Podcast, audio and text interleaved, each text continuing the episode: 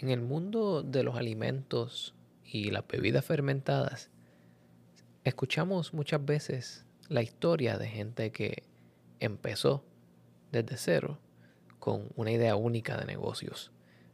Y muchas veces también escuchamos la historia de gente que tuvo una preparación académica para llegar a donde están hoy día. Esta semana tuve la oportunidad de estar en el Brewers Conference en Providence, Rhode Island. Y mientras estuve allí me encontré con Marisa Bernal. Marisa tiene una historia única de cómo ella entró en el mundo de la cerveza en un tipo de negocios o en un modelo de negocios que no es muy común. Y este es el modelo de la compañía Luke Cinemas. Esta entrevista fue grabada en el VIC, que es una barra dentro del Hotel Hilton en Providence, Rhode Island, y fue grabada en inglés. Así que si tienen preguntas o dudas, ya saben dónde contactarme.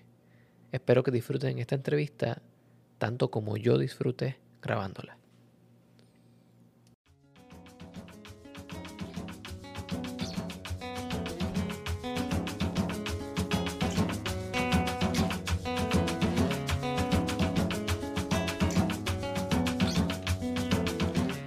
Bienvenidos a The Food Engineer Podcast, un podcast dedicado a la exploración de alimentos y bebidas fermentadas yo soy tu anfitrión, Cristian Mercado.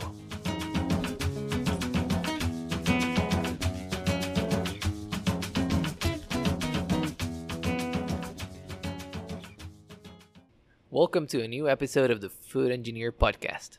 Today we have a special guest, Marisa Bernal from Look Brewery and Cinemas. Uh, we are today in Providence, Rhode Island at the Master Brewers Conference. Uh, Marisa, how are you doing? I'm doing pretty good. Thanks for having me. This is Thank- exciting. Thank you for accepting this invitation. I've brought Marisa here today because, number one, she's a specialist in beer. Like we all know, we bring a lot of specialists to this podcast, and she works in a brewery that has a very unique setting. But before we get to that, Marisa, would you like to tell us a little bit more about yourself? Sure. I was uh, born and raised in Albuquerque, New Mexico. Uh, from there, I went to school at Texas A&M. So I am definitely a loud and proud Texas Aggie, and I always will be. Uh, it's there that I fell into fermentation science. I studied food science and technology while I was there, and I got. I basically how I got into the whole alcohol industry was I woke up one morning after a night out, called my sister, who's one of my best friends, and I was like, "Hey, I want to be a winemaker," just on a whim. Didn't really think about it, and she's like, "Oh, you're drunk. Go back to sleep." I was like, "Okay." So went back to sleep. Woke up a few hours later, and she goes, "Hey," she called me again, and she goes, "Hey, um, I have a internship set up for you in California. You're going there in about three months." And I was like, "Well, that was fast. Okay, cool. How'd you do that?" And one of her best friends from high school, their family owns a uh, vineyard out in California, and so it was kind of like this whole little kind of who you know thing. So I got very fortunate. Went out there and did the internship, and then they called me back the next year, and got to do the internship again, but this time as uh, this time it turned into a full time job from the internship. So I stayed out there. I was a cellar tech for them, but I also got to work in the lab as well, and I did that for about three years, and found out that I really just preferred beer. Like at the end of the day, at the end of a harvest day, you're working 12, 14, 16 hour days, and the last two hours is just cleanup. So during those cleanup times, you go and grab your beverage of choice. Mine was always a beer. And so we were located in Templeton, California, which is where Firestone Walker is. So I always had a great beer selection while I was there during cleanup. Yes. It was amazing. You were spoiled for choice. Oh, very spoiled. And my comp- the company I worked for was called Epoch Wines. They were incredible. They would always have, um, they'd ask you like, "Hey, what do you want this week?" And they go get you what you wanted. So Oh, It was very nice. Cool. yeah. But then once I realized that like wine, I wasn't that great at tasting wine. I could talk you through it. I could tell you if it's good wine or if it had some flaws, but I couldn't break it down like some people can break it down to the vintage, to all the different details of it. I can't do that. I tried. It was very difficult for me. Uh, from there, I went on to I went moved back home with my parents in New Mexico, And my dad was like, "You can sit on the couch for two weeks, and you got to find a job." I was like, "Okay, deal." Went to Italy with my sisters for three weeks. So naturally, why would I do that? Why would I actually just sit on the couch for only two? Got back and uh, became the assistant brewer for Flix Brew House in Albuquerque. I was a little hesitant at first, though. Honestly, I didn't know if joining the beer industry if it would ruin my love for craft beer because I'd be around it all the time. Mhm. But I was like, you know what? I'll go in for the interview, see what happens. I went in for the interview, and before they even offered me the job or anything, I was walking out. I was like, I got this job. I got it. It's mine. Done. Nice. Uh, a few hours later, they called me and asked me to come back in and sign papers. I did, and then I worked with them for from 2016 until the fateful days of 2020. Good old COVID 19 hit it. Okay. Yeah. It's interesting how you mentioned that after a good harvest day, you'll have a beer. And you're actually not the first person that I've heard saying that. In fact, there's a there's a couple um, out there in California that owns a very small uh, vineyard, and you see their pictures on social media, and every day after harvest, they're drinking beers, which is pretty cool. it's it's an easy drinking beer. Like so, at the end of the day, did I want a, a glass of wine? Like that just sounds more of a heavy hitter than I can just have a nice, nice relaxing lager. Why not? Yeah. No, But- I I feel you. I know that from uh, personal experience when it comes to hard work, I always want a lighter lager on my hands. And then I can work my way up. I'm a huge lager fan though. Give me a, a beautiful pilsner, a Helles, any day. Same here. Yeah. Marisa, how how do you end up working at Look Cinemas? when I went and worked with Flix back as an assistant brewer, they gave me a promotion to be um, a head brewer in Chandler, Arizona if I moved. I, I did. I was like, okay, let's go. Um, so when I did that, though, I COVID hit, and then from there, I went and did a year at Mark Anthony Brewing. I made White Claws and Mike's Hard Lemonade for a year. I was a lead brewer for them, but the drive was literally 59 miles each direction from my house. Wow. And I know some people would make that commute daily. I didn't want to do that plus the 12 hour shifts they had us on for a while there. So it was just a long drive. Great. I learned so much from them. I will be forever grateful for what I learned while I was there. But when the opportunity came to go back to the building I had already created with Flix, it was the exact same building and it's called Look now. I took Oh. it. So uh, Look was looking for someone to help set their brewery back up and like consult for them. And then I asked him, I was like, well, who's your brewer? They didn't have one yet. So I was like, oh, well, ask me. and so we talked everything out, and that's how I got back. I got it. Look, but I'd already built that building. The building that the um, that we're in now, it was actually Flix Brew House prior, and so it was just going home. Okay. It's pretty close enough. And it, it's such an interesting change of ambiance that you've done more than once then, because from food science to wine to a pretty big operation, Mark Anthony, right? Yeah, it was. Uh, yeah, you're right. So it was food science, wine, small seven barrel craft brewery to huge million square foot, or what was it? Yeah, one million square foot facility with Mark Anthony back to a seven barrel brew house. How do you feel about that change? Loved it. Yeah. I love it. I run the entire brewery. I don't have an assistant or anything, so start to finish, I do the entire brewery myself. It's pretty physical work, isn't it? It is, but it's a lot of fun. I, am not one to sit at a desk. I have a hard time sitting still for that long. I have to be doing something. All power to people that can sit at a desk all day. Wow. I've had my fair share of both, and I think I side with you on that. Just being able to move around and do what you want. Yeah. And do you feel that you have a different perspective on the product when you're dealing with a seven barrel system versus a huge system that produces multiple seltzers and beers? Yeah, I think so. Uh, I find that I have a lot more creative freedom being on my seven barrel system, so I can kind of go with what's popular at that time a lot quicker than when you're making huge seltzer flavors. You have to plan it out months, if not years, in advance of what you're going to create. And yeah, they keep it pretty much the same, but mine I get to change it up. So Right. if I want to add different fruits to a beer, I can. If I just want to make a different style, I can do. If I want to do a create a beer that has a twist to it, I'm a classical brewer though. I like brewing to style, which I've had to get out of my comfort zone a little bit because being so surprise if you guys haven't figured this out. The concept uh, with Look is it's a movie theater as well. So we have our movie theater. So I do all my beers are released with movies. So if there's a big movie release coming out, uh, like especially like Marvel films, a lot of Disney films, I will do a beer for it. And so you get to tie it in with that. So we just had what was the big one that just came out? Thor, uh, Love and Thunder. So I did uh, a Love and Raspberry. So I did a sour base, but I did a raspberry sour for it. And so you get to do that. You get to do play on names. Um, like we have a beer coming up. It's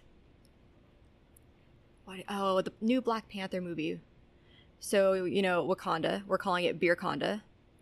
Nice. So you can just kind of do play on names with stuff like that. It'll be a Belgian Tripel for that, but do you find that because your operation has the movie theater and the brewery, there's a lot, and this is my assumption perhaps, that there's less red tape when it comes to freedom of naming your beers and also being flexible with what you make?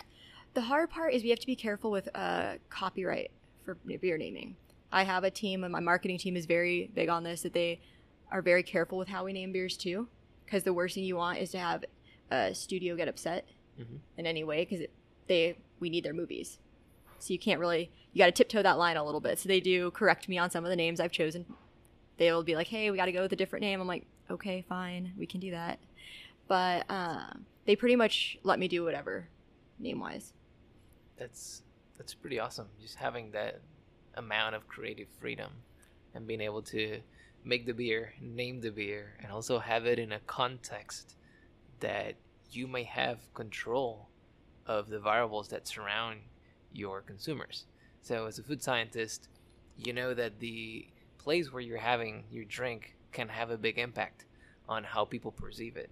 In fact, there's been studies where people get on a VR set, they have the same beer in what seems like a virtual reality bar versus a virtual reality concert.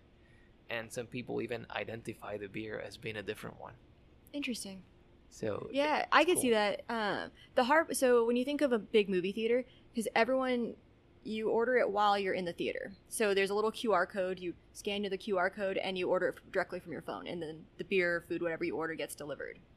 Uh, so when you're doing that though, you're not going to sit if you're watching a big movie and it's a big action-packed movie or anything you're truly entranced in that. You're not going to sit there and be like, "Oh, let me try that really crazy beer. Let me try that one. Oh, it's got all this stuff in it." No, if you're an if you're an IPA guy, you're going to find that first IPA on the list and you are going to literally click on it. That's kind of so I do have to have a lot of like I get to do get to be creative, but then it kind of plays into my book where I get to be a classical brewer where I get to make the beers and people are like, "Okay, if that's the style I like. Oh, I like Belgians. There's a Belgian. Click it." Does that influence how many of each style do you offer? Uh, to, kind of. I have five mainstay beers that are on year round. I have 11 serving tanks. So I have quite a bit of space up there. But I have five main beers. Like you have your blonde, you have um, your Scottish ale, a hazy IPA, a West Coast IPA, and a honey wheat. So those are my five mainstays. And then from there, I get six other ones I get to play with. All right. And I can do kegs as well. If I want to do like a little keg manipulation, add a different fruit to something, I can. Like you can do something like what Dogfish does with the Randall, and Yeah. you can filter th- things through a different medium to get that flavor extraction, or just you can dry hop on the kegs. I just yeah, I'll just do a dry hop into a keg. I go uh, homebrew style and do it in a corny, and then switch, That's awesome. put it over to a keg. Yeah, you got to get creative. Like uh, being in a small sys- uh, small brewery, there's a lot of ways you can get super creative and get things done. Talking about creative, um, the whole model of having a brew pub or a brewery will inherently have a different way of managing it, and how do you end up making your money out of it, right? How does a model where you have movies, food, and beer, how does that work? What makes it be so unique, and what makes it tick? You get ev- all the good things in one place. So being specifically being in Arizona, that's since we're located right near Phoenix, it's really hot. In the summertime, it's hot. So you want to escape. So a lot of people go to a movie. They go do an indoor activity. Well, while you're in the movie, why not make it a full date night or day date where you just go, you have your instead of dinner and a movie, you go dinner movie all in one. So it kind of gives you that. But then right now, you still have people that are so into craft beer. Throw that in the mix. You have the whole party. And then also in our uh, in our lobby, we have a bunch of big TVs that have that are sports that are always sports. So it's we kind of bring everyone into it. All right. So when you have this mixture of of these variables, you might be able to bring in a different type of public. How do you approach introducing craft beer to someone that perhaps is not knowledgeable of it or could be perhaps a little bit uh, intimidated by its complexity? You know, honestly, I would say I have an amazing bartending staff. Our bartenders are great and they want to keep learning and and they're very friendly. So they want to know about the beer. Uh, I go in with them as much as I can. I probably should do it a bit more and actually get them uh, more engaged with the beer. They know our five mainstays. I need to be better about like our seasonals, but they are very engaging and they will talk to anyone and they will just keep talking to them. And I think that's a way you get people involved. Also, uh, you have our greeters that'll be if someone walks in and they have some time, they're like, "Hey, why don't you go over to the bar?" And they'll push, they'll like not push them that way, but like guide them that way. And then you have the bartenders that take it from there and they'll be like okay what can we get you we've got these beers um, and if someone goes well i don't know exactly what kind of beer i want or like they know where to start them which is typically our blonde start out something light and if they say okay well maybe you want to go something a little more fruity you can go fruitier they can take it from there. But that's that's where i would direct them to is i would just go be go talk to the friendliest people in the building. Go to our bartenders. All right. You bring a good important point there, which is that connection with the front of the house staff and making sure that everybody remains knowledgeable of your offer. Talking about knowledge and perhaps deviating a little bit from from the topic of uh, Look Cinemas, how do you see yourself when it comes to these events like the Brewers Conference or the the um, Brewing Summit? What value does that bring to people that are in the beer industry? Oh, it's incredible. Um, going to these events, you you learn a lot in the lectures you attend. You learn like where you want to take your studies, like where you want to continue from. You learn a lot from meeting people. So as you go to these, like um, who put us connected was Barbara Stone. She is the reason I know so many people in the industry. I met her a few years ago at a Master Brewers uh, Brewing and Malting Science course, and from then it's always like, hey, I need to connect you with this person. You need to connect with this person. And we just keep going back and forth with stuff like that. And it's really about like the beer industry in general is very friendly. Mm-hmm. We are very a very open and welcoming group that if you have a question or you need help, just ask. And if a, the person you're asking directly doesn't know, they'll be like, you know what, I haven't had that problem or I haven't really looked into that. Let me put you in touch with this person over here. And it's all, these events are really I find them to be very much more of a networking facet, really. Yeah. And not, not to turn this around to me, but I found uh, there's a lot of receptiveness with these folks and these groups, and and you get to meet very interesting people and also connect with people that you would have never thought that you would meet. Yeah, it's it's crazy what the beer industry can bring. If you go to everyone's backgrounds, we all have such different backgrounds of how we got there how we did, how we got here. Uh, mine's a bit more of a. I was always a foodie, so it kind of made sense that I stayed in some sort of food. But a lot of people are like, "Oh, I was a biz. I did. I ran this business, and then I decided one day I don't want to do that anymore. I went into the beer industry." And you're like, "Cool." Yeah. I had a friend that was an engineer, and he had some nice big job, and he went and started out as a keg washer. I was like, he's like, I just got fed up with my job, and I wanted to go do something else, so I did that. I was like, Good for you. I feel that I might have a personal connection with that friend of yours. Yeah. was that you as well? Well, I started as an engineer and went into software and then decided to change to food science. And part of this journey has been starting this podcast to get to learn and get to also meet interesting people like you. Nice. Yeah, in college I didn't know I had it set I was going to be a I was going to be a pharmacist. I was like I'm going to get this. I shadowed a pharmacist I ran away. I was like, I was like, okay, didn't know I wanted to be in beer yet, but I ran away. But because uh, I did everything from, I switched my major quite a bit. I was biology, I was chemistry, biomedical, nutrition, food science. And then I fell in love with food science. One thing that I find to be pretty unique about this industry is because it's booming so much. There's a lot of people that are moving from their fields to here, and that ends up bringing this brain influx of people that would otherwise not be here and will make these crazy connections and process variations and things like that. Uh, do you have any stories of anyone that you've met that have essentially blown you away with how different they are in this industry? Yes. there's there's actually quite a few. Um, I knew someone that was a filmmaker that is now in beer, and um, their social's crazy. It's incredible. It's just very. They've taken what they were doing prior, brought into this, and uh, pretty sure they're just in distribution. But then all their movie, like all their movies, are very creative, very set up to where it's amazing. That's awesome. Just being able to witness these transitions. It, Yeah. To me, it's something I'm passionate about beer. I'm passionate about science and communication and seeing people being able to portray their knowledge in a way that it's accessible to everybody uh, brings me a lot of joy. I kind of enjoy it also. Like, so I have uh, I have two sisters, and we're very the three of us are very different. One does something with business, the other one does marketing, and then there's me, the brewer. So whenever people are asking, like, "Oh, so what do you do?" If I if my if someone asked me, "What do your sisters do?"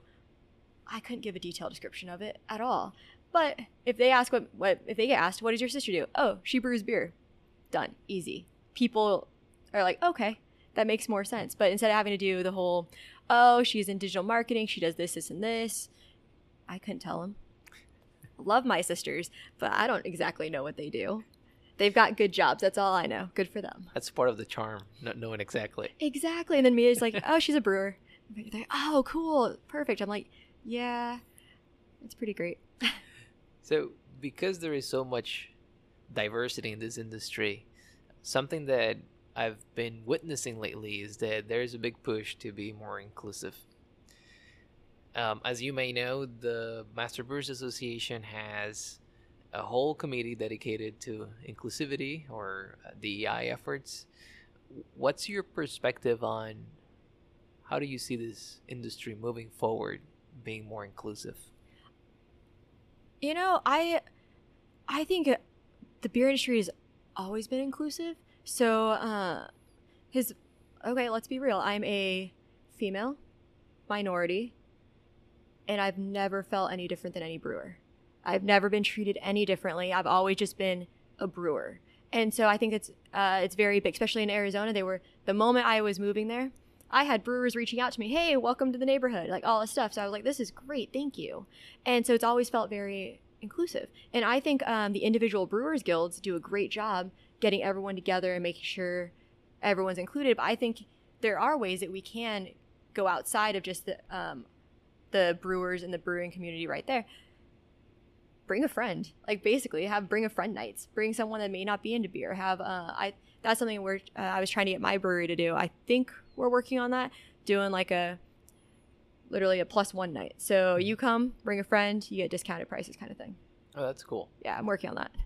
It'll be fun uh, because you do have those people that maybe they're just like, oh, I don't like beer. I don't like how it tastes. Well, maybe you didn't like how it tasted then. Beer is different now. Mhm. I'm sure there's probably something we can get that you can that's palatable to you. That's something that lately I've been pushing with a lot of my perhaps non beer friends, Mhm. which is no matter what you like, there's going to be a beer for you because there's beers that resemble wine, there's beers that resemble sour cocktails, Yep. and there's classic beer, and there's so much more, right? I like beer that tastes like beer, but there are people that want beer that doesn't taste like beer, which is exactly what uh, is available too. So, Right. but I think um, DE and I wise, I think we're on the right track. I think there's still a lot of ways that we can always be more inclusive for everyone. Uh, but I think we're very fortunate with our industry that we are already a pretty open and diverse community. Yeah. If you can sit down with someone and share a beer, you might call them your friend. So this is the perfect industry to do that.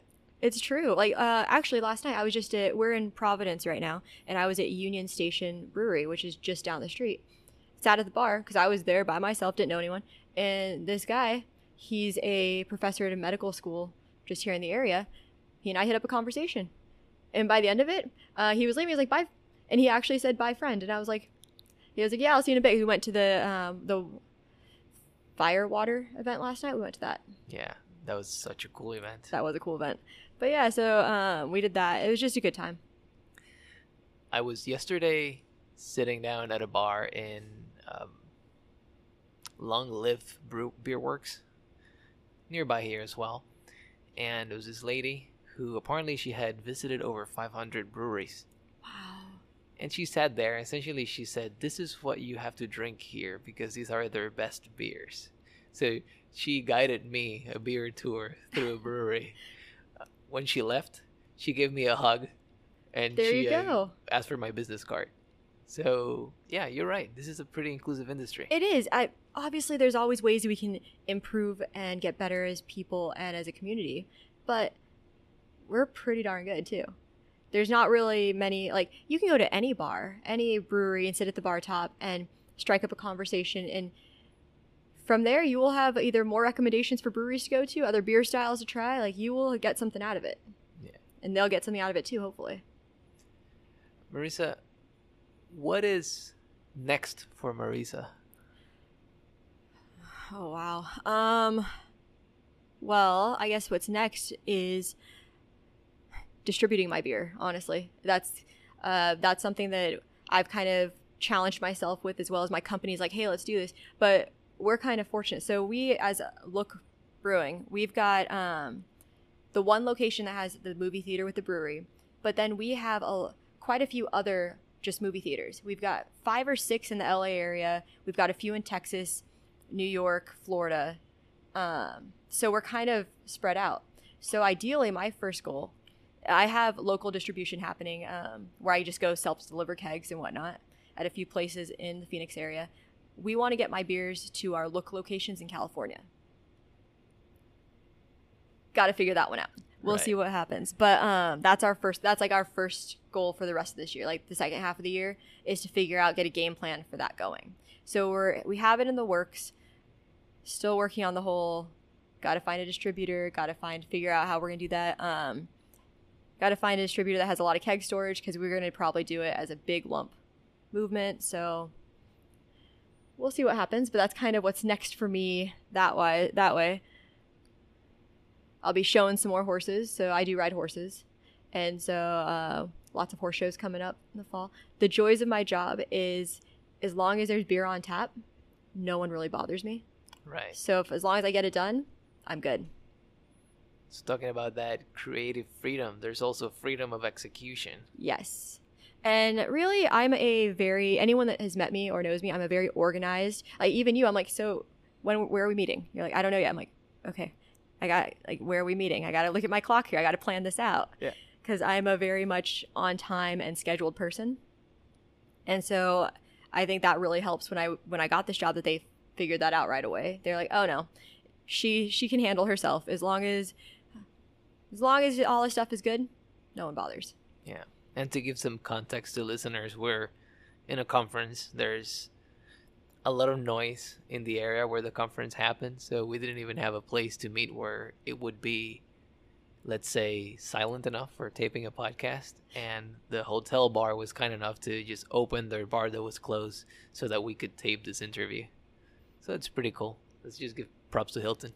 yeah, definitely. But no, uh, I don't know what else would be next for me. I haven't really thought. I'm enjoying it so much right now that I don't have to think too far ahead yet, work wise. Right. I just I'll be having my one year with Look um, in a couple weeks. Or August, yeah, end of August will be a, uh, my one year with them. It's impressive to hear all of these achievements that you've mentioned in a year. I commend you for that. Thank you.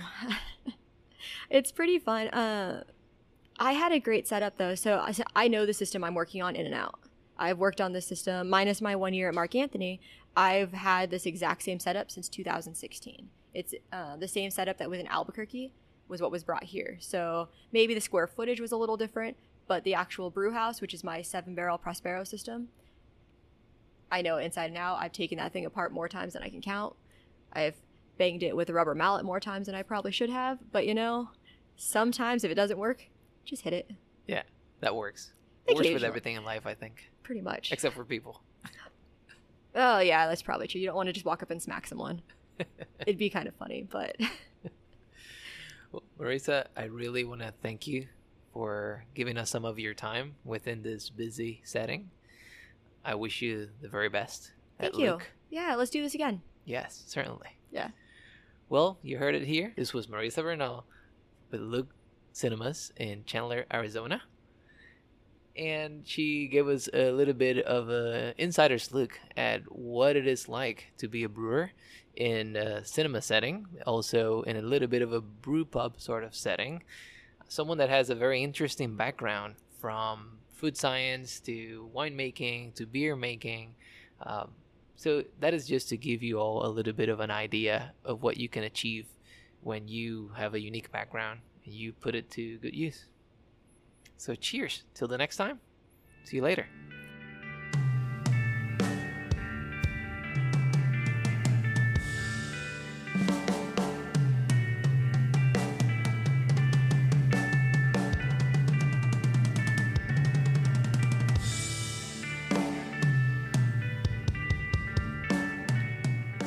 Este episodio fue producido y editado por Cristian Mercado.